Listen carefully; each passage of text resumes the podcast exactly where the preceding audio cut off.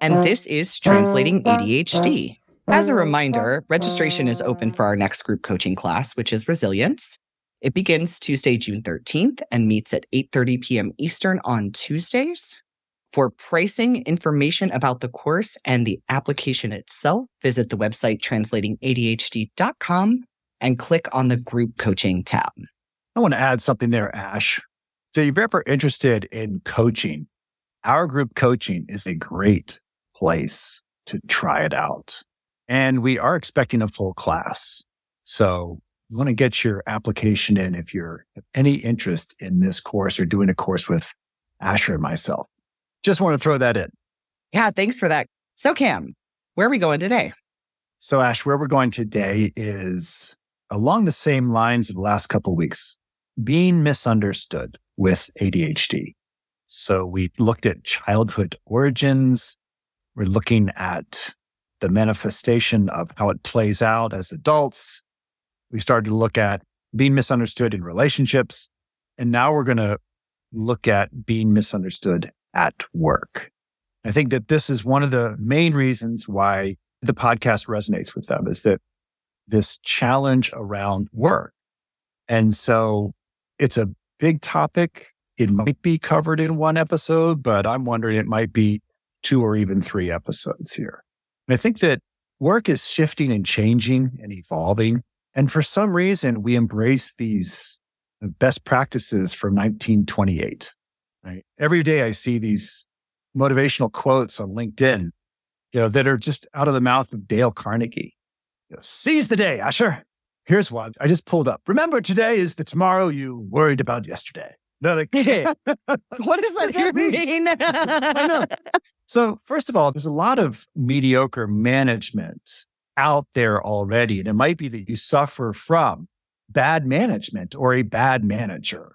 And in this whole context of what's yours, what's mine, what's ours, the ADHD is going to come into play a bit, but to appreciate it in the larger context of is this environment an environment that's conducive for you and your wiring? You know, so one of the big things, again, especially when there's results or performance driven individuals in a group, they default to this we must be accountable for our time. Right there, accountability and time are two areas that we can struggle with with ADHD. I can't be accountable to myself and I struggle with the perception of time. Just that Dale Carnegie quote right there it makes no sense to either of us because of our own interpretation of what time actually is.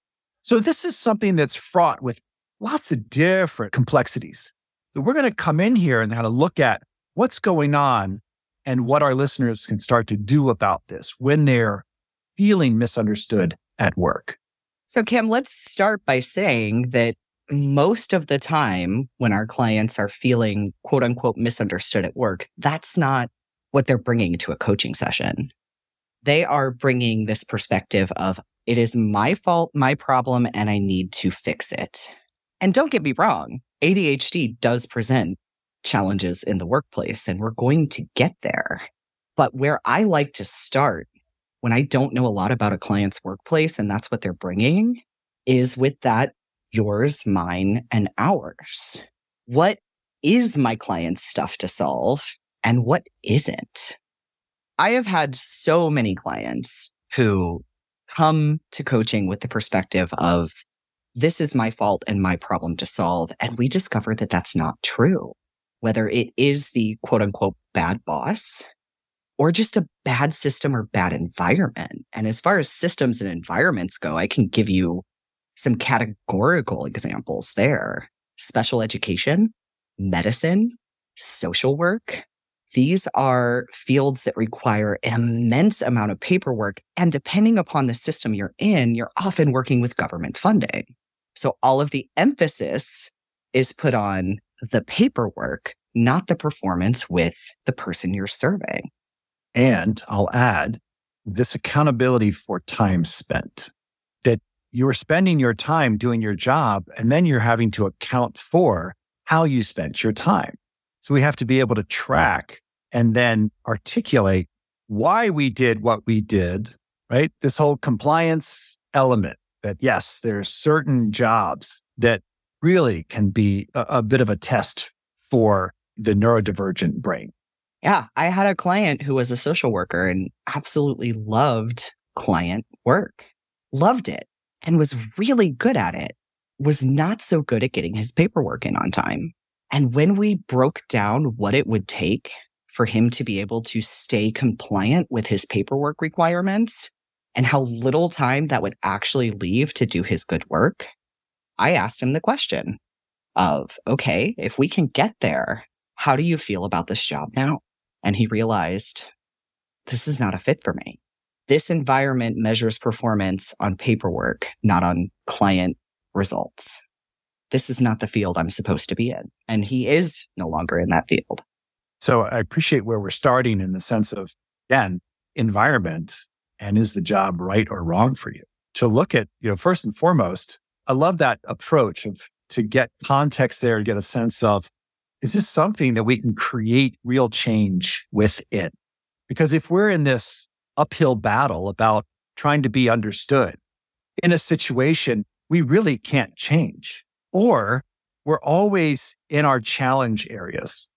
It's again, as you said, our clients come to us and they're sort of focused on the dilemma and the challenge and often hyper focused there and not really considering their strengths that they bring to the table or the value the value that they bring in a certain situation. But let's say that the client is in a space where they have a skill set and misunderstanding starts to bubble up. I think it's worthwhile to share a few examples of so, how does misunderstanding creep into the workplace? And I would say one in particular is this whole again, accounting for time and this rule around if they're not here, they're not contributing. This got all turned on its head with COVID and work from home. But this whole idea, again, of some rule from the 1920s, from the dawn of the Industrial Revolution, of if you're not sitting in your cubicle, if you're not looking at your screen, you're somehow not a contributing member of the team, the organization. So again, this sort of mediocre manager approach of, you know, accountability is that you're there. Well, guess what, people? We do some of our best thinking away from the screen. And so there's a misunderstanding of, oh, they're not at their station. Therefore, they're not contributing. They're not adding value. And so then you get the micromanager response there. Another one is around the delivering on our word. I think that this is one of the biggest challenges is that we can do the day to day. And yet those things that we commit to that don't have any real external urgency and that we say that we're committed to doing and that we never get to because it never rises to this level of urgency where we get to activate the ARC system. Right. So then we're apologetic for not doing this thing we committed to. And that's where we talked about last week, Ash, with respect to there's misunderstanding in the room and we are misunderstanding ourselves here too. We're not understanding how our ADHD is impacting around these things that are part of most jobs. There's the stuff you've got to do today, but there's that long term project uh, proposal, initiative that you're in charge of, you're managing, and you're not getting to it. And it's hard to explain to others why you're not getting to it and why you're not necessarily delivering on these deliverables that are set at specific dates. But that right in there might be a whole nother episode because this is one of the reasons why people come to me is they say, I cannot hold myself accountable. I'm a great responder, reactor, but me trying to take the initiative on something that only matters to me can't get any traction there.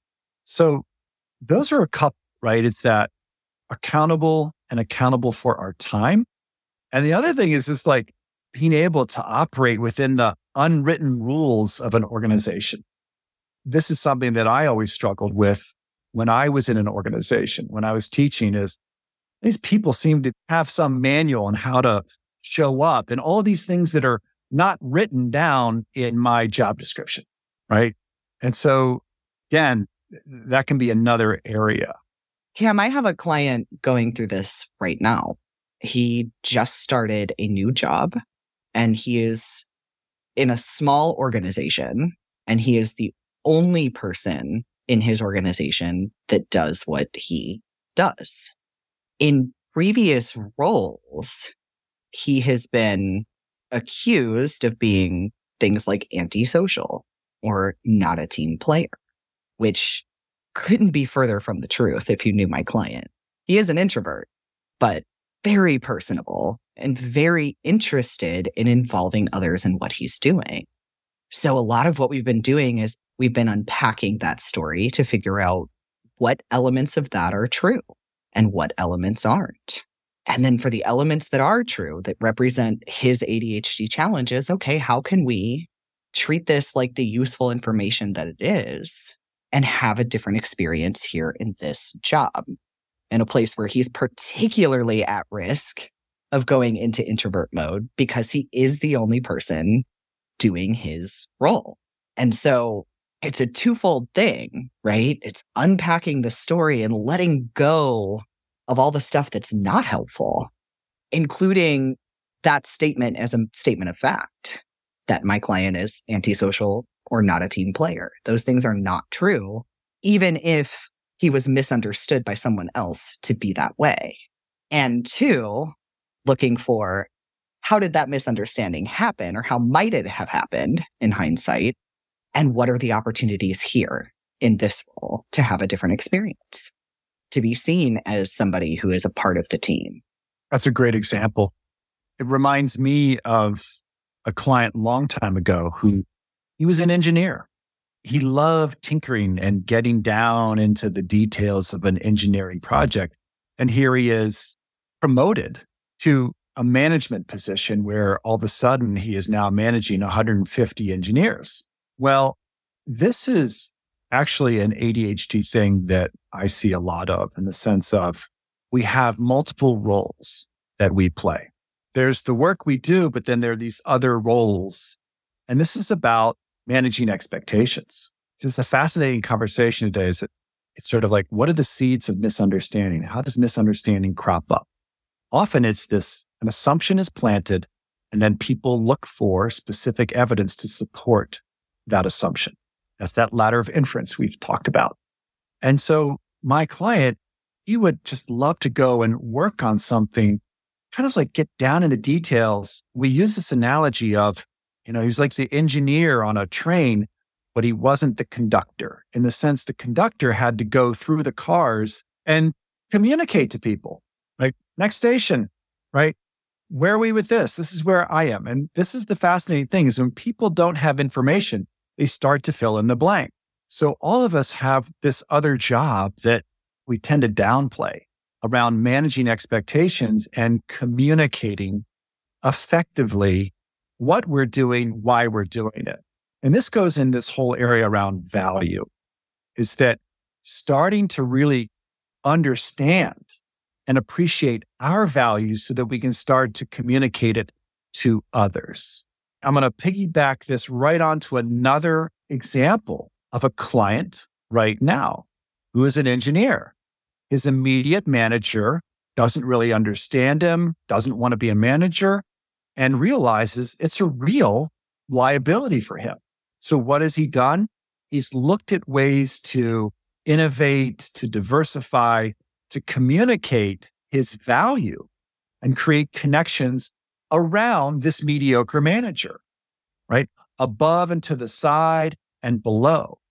Sort of again, to put out these tethers and to communicate expectations, also to communicate needs. I think that so often when we get into the workplace discussion, Asher, people want to go to accommodations, want to go to you know, what's the accommodation here? Do I disclose my ADHD? I think that the stuff that we talk about around what's mine, what's ours, this is in the realm of modifications. What are the modifications that would really be beneficial for me?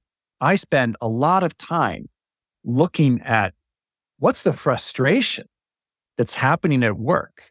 And can we take that and look at what's the underlying unmet need? This is we talked about last week with one of our members in the Discord community of the front emotion and the underlying emotion. And a part of that underlying emotion is an underlying unmet need.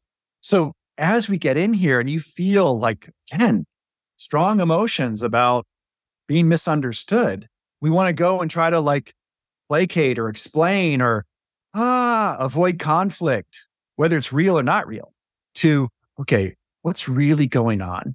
And is there a need that's not getting met by either me or the people around me?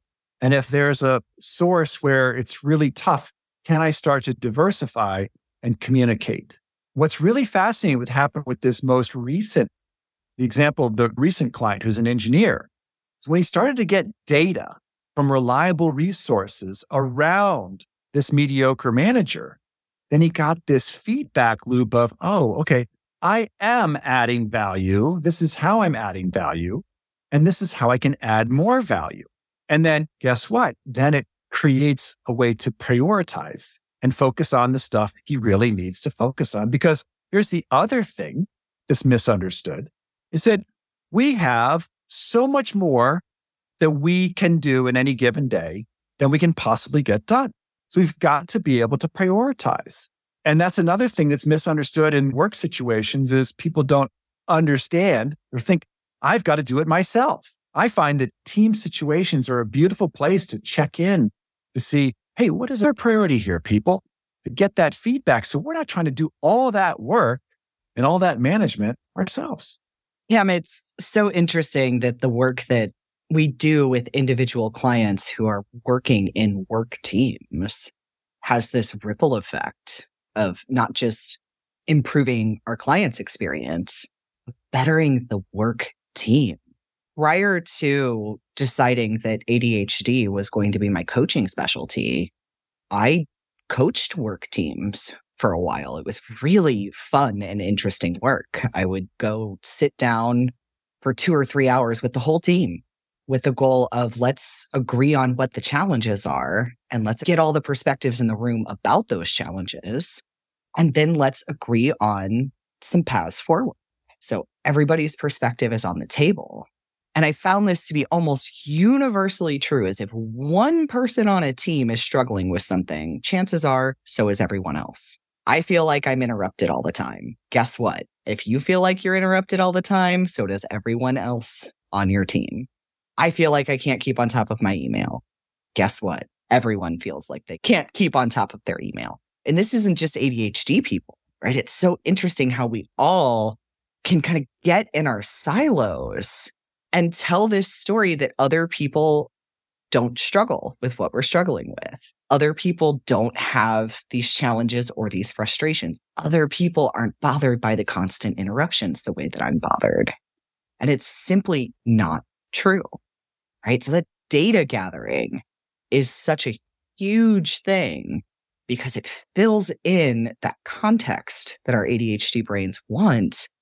And it creates an opening to dialogue with colleagues about these things, right? It's not just you.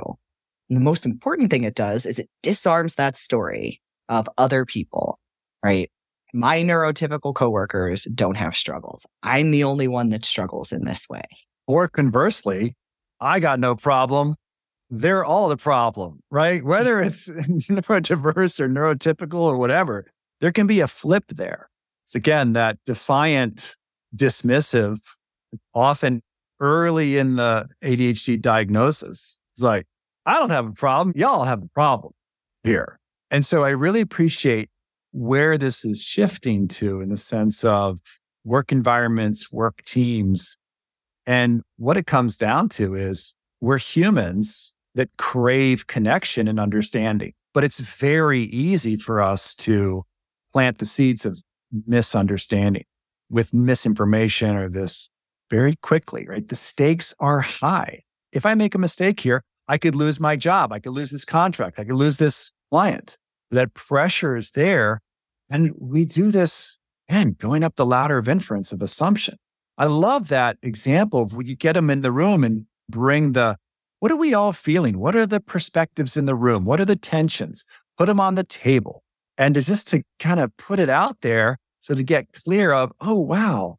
So John over in accounting struggles the same way I struggle, or is right. This is empathy. This is a sense of appreciating the other has a dilemma similar to mine. So, listeners, the kind of the moral of the story today is ADHD plays a role in workplace struggles and is the cause of some workplace struggles, but it's not nearly the whole picture. And the thing is, is ADHD can become this kind of convenient excuse or scapegoat or villain. If I didn't have ADHD, if I could just manage my ADHD, then all of my workplace problems would go away. And I can say in any situation, I gave a pretty extreme example at the start of the episode, client who completely changed careers, right? But in any situation, be it one like that, or be it one like the client you were just talking about, Cam, where you're doing the work within the context of this workplace and it's working, right? ADHD is only part of a bigger picture because you at work are one person that is part of a bigger picture. Getting that context, getting clear on what it really is, what's really at cause, and what is within your ability to affect change and what is not. Your client can't work with the mediocre manager, can't necessarily affect change that way, but he's able to work around it. And he's not the only one struggling with that particular person. So, as we finish up here, I was just thinking about you mentioned the ripple effect, right? The ripple effect, the ripple effect of misunderstanding and what that can create. There is a counter to that. There is an opposite effect we can create a positive ripple effect in the other direction. And it really starts with pausing and considering what is the dilemma that I'm having? What's the dilemma that the team is having? And start to share in a safe place and articulate what that is. And is there also a value that's not getting honored? I think that that's the other thing that happens, Ash, is that we can work so hard at trying to mitigate all these challenges that our biggest value is the last thing on our list of the day. So pausing for a second, thinking about where do I bring big value at work? How is that showing up in my day? How is that showing up in my interactions? How am I conveying that to others? I think that's another thing that we make an assumption is that it's pretty clear what my value is. And time and time again, people are surprised when that's not the case. People don't necessarily see that value or they take it for granted. And often we don't see the value because it's not hard. It's back to that. What we think is easy is just easy and not really consider that what's easy is a strength or of some value. So listeners, we're just scratching the surface here and we're going to do more in this area around misunderstanding and work. But in the meantime, just to take stock, to bring that keen observer, start to develop some understanding of what's in play at work. How is your ADHD showing up? But also what else is at play? And to start to look at who can you share? Where can you get some accurate data, some feedback, to counter that natural, I must be messing up, I must be blah, blah, blah, that inner critic that can so easily take hold of a situation. Get some feedback to get a sense of a balanced view of your situation at work. Well said, Cam. And I think that's a great place for us to wrap it up for today. Listeners, if you like what we're doing here on the show, it has been quite a while since one of you has left a review. So if you have the time in your day and you're able to do so, we would appreciate you leaving a review wherever you listen to the show. This helps other people know how we stand apart from other ADHD podcasts and helps other people find the show. So until next week, I'm Ash. And I'm Cam. Oh, we should leave that in. I was waiting. I was waiting. I was like, come on, Cam, come on.